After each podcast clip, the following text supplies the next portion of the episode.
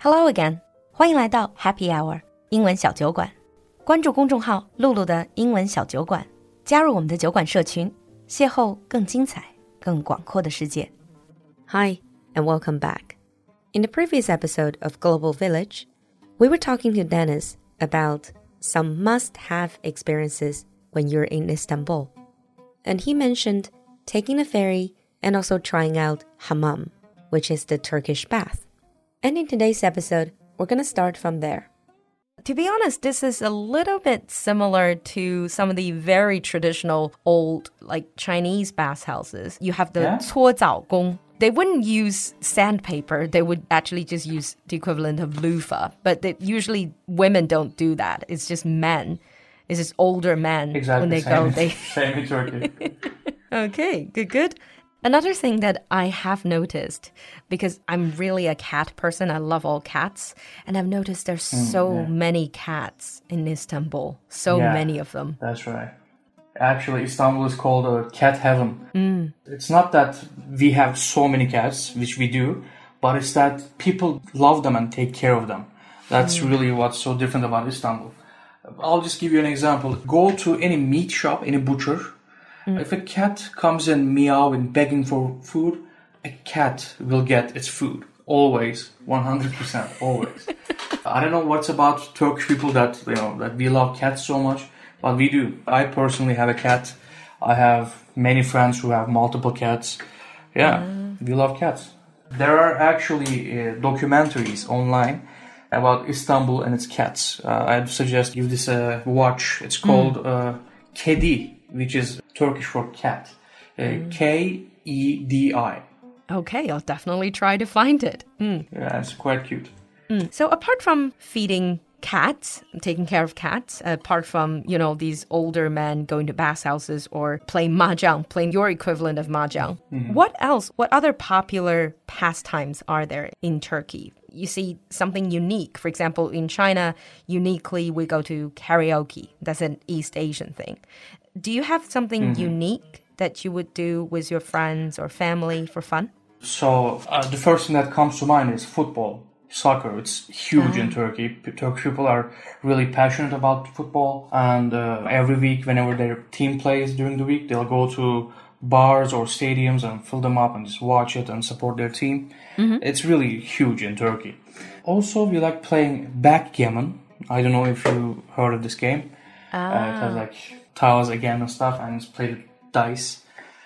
And you know, then we have the, usual spending time with family, which is not specifically Turkish. Mm-hmm. Turkish people also like going to like parks or beaches and barbecuing.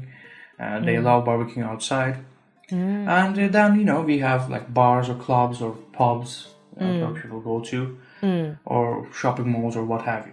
You mentioned shopping mall. That is the next one I'm going to ask you because we've talked about food, we talked about pastime, we talked about the general attitude, and now comes to shopping. And I think for a lot of people, mm-hmm. when they travel to different countries, one of the major things that they do is to shop. And Istanbul is famous for its bazaars. Yeah, First of all, bazaar just means markets, right? that's right. Yeah, just means market, open air market. Mm. And as a Chinese, I often think of myself as uh, relatively good at haggling, negotiating mm. price. But when I went to the Grand Bazaar in Istanbul, I felt completely confused and lost. I didn't even know how to start it. It was quite an experience. It was a kind of an intimidating experience. So, do you have any tips as a local for a first time visitor to bazaars? Okay, so I have many tips. First of all, just learn some basic Turkish words uh, when you visit the bazaar. If you say those Turkish words, you'll really uh, endear the shop owner or the seller, whatever, and they'll treat you better. So just learn a basic uh, Turkish word or a phrase, whatever. Always haggle, like try to haggle, if, even if you're not good at it. Never settle down for the first price they say. Always, always haggle. But how much of a markup do they have? Because you don't even know how to start. Say this thing, they say it's a hundred. How much do you need to go mm. for? This is what you will do. Mm. Typically, more than one shop will have whatever you're looking for. Let's say you're looking for beads. Mm. There will be at least 10 bead shops around that area.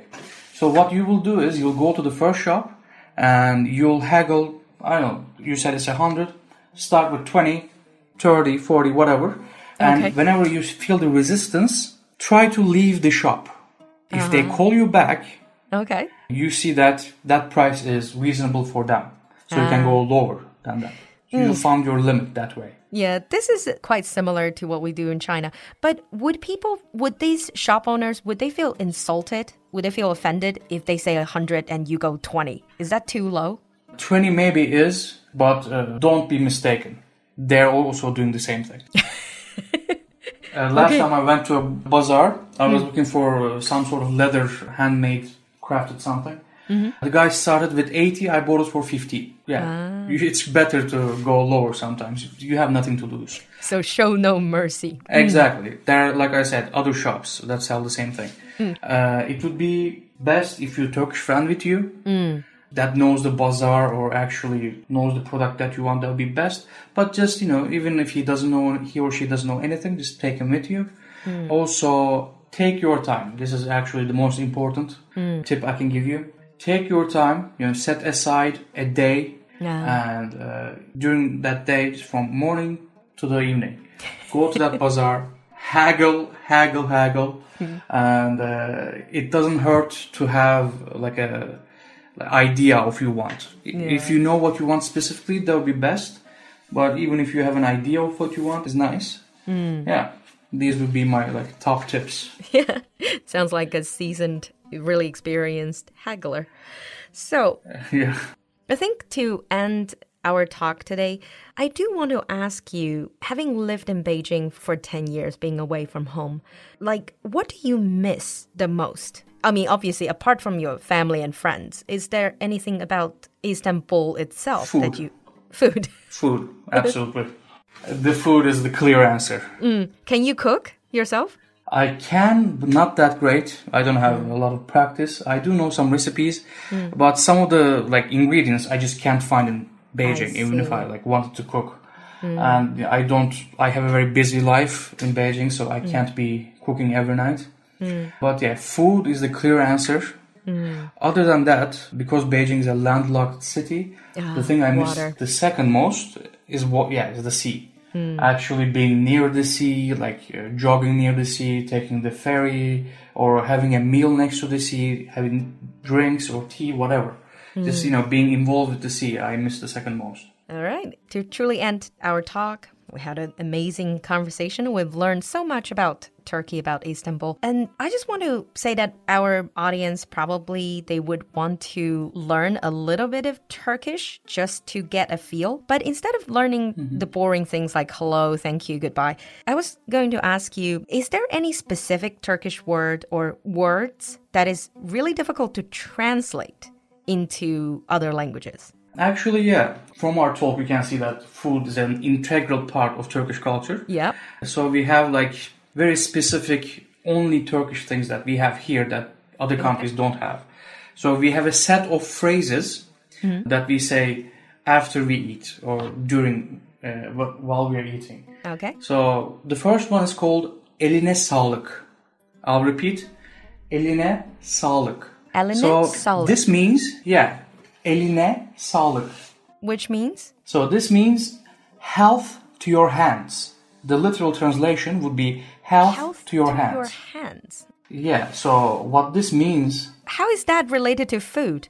yeah, what this means is I wish your hands stay healthy so they can cook for me again the delicious food like this. This basically means the food you made is so delicious that I want you to keep your hands safe and healthy. So, so you can cook for me again. Exactly. So am I to understand that if I get invited to a Turkish, for example, by a Turkish friend to his or her home and they cooked a big meal afterwards, I can say this to say this is delicious. Yeah. Ah. You can say during too. You don't have to say after. Just eat a bite, take a bite, and just say eline sağlık. Or they'll be smitten. They'll be amazed. Ah. Um, So this is kind of like yummy, delicious. mhm, yeah. But very specifically Turkish way to say it. And the response to this is afiyet olsun, which uh, you can think of it like bon appetit. French has actually something close to this. But what this means is let the food you have you eat be delicious. That's that's the reply for eline sağlık. Okay, let the food you eat be delicious. Sounds wonderful. Yeah. Mm. And thank you so much, Denise, for, coming to the You studio. very welcome. And really, we've learned so much. Maybe in the future, we'll invite you again and we can delve deeper into Turkish culture. Sure, would be my pleasure. Okay, thank you. And if you want to, if you have anything to share with us, if you have been to Turkey yourself, leave us a comment in the comment section. We'll see you next time. Bye. Uh, Thank you. Bye bye. 提升英文能力，结束尬聊，联系小助手，赶快加入我们，微信号是 l u l u x j g three，l u l u 就是露露，x j g 是小酒馆的汉语拼音首字母，最后一个数字三，l u l u x j g three，我们在群里等你。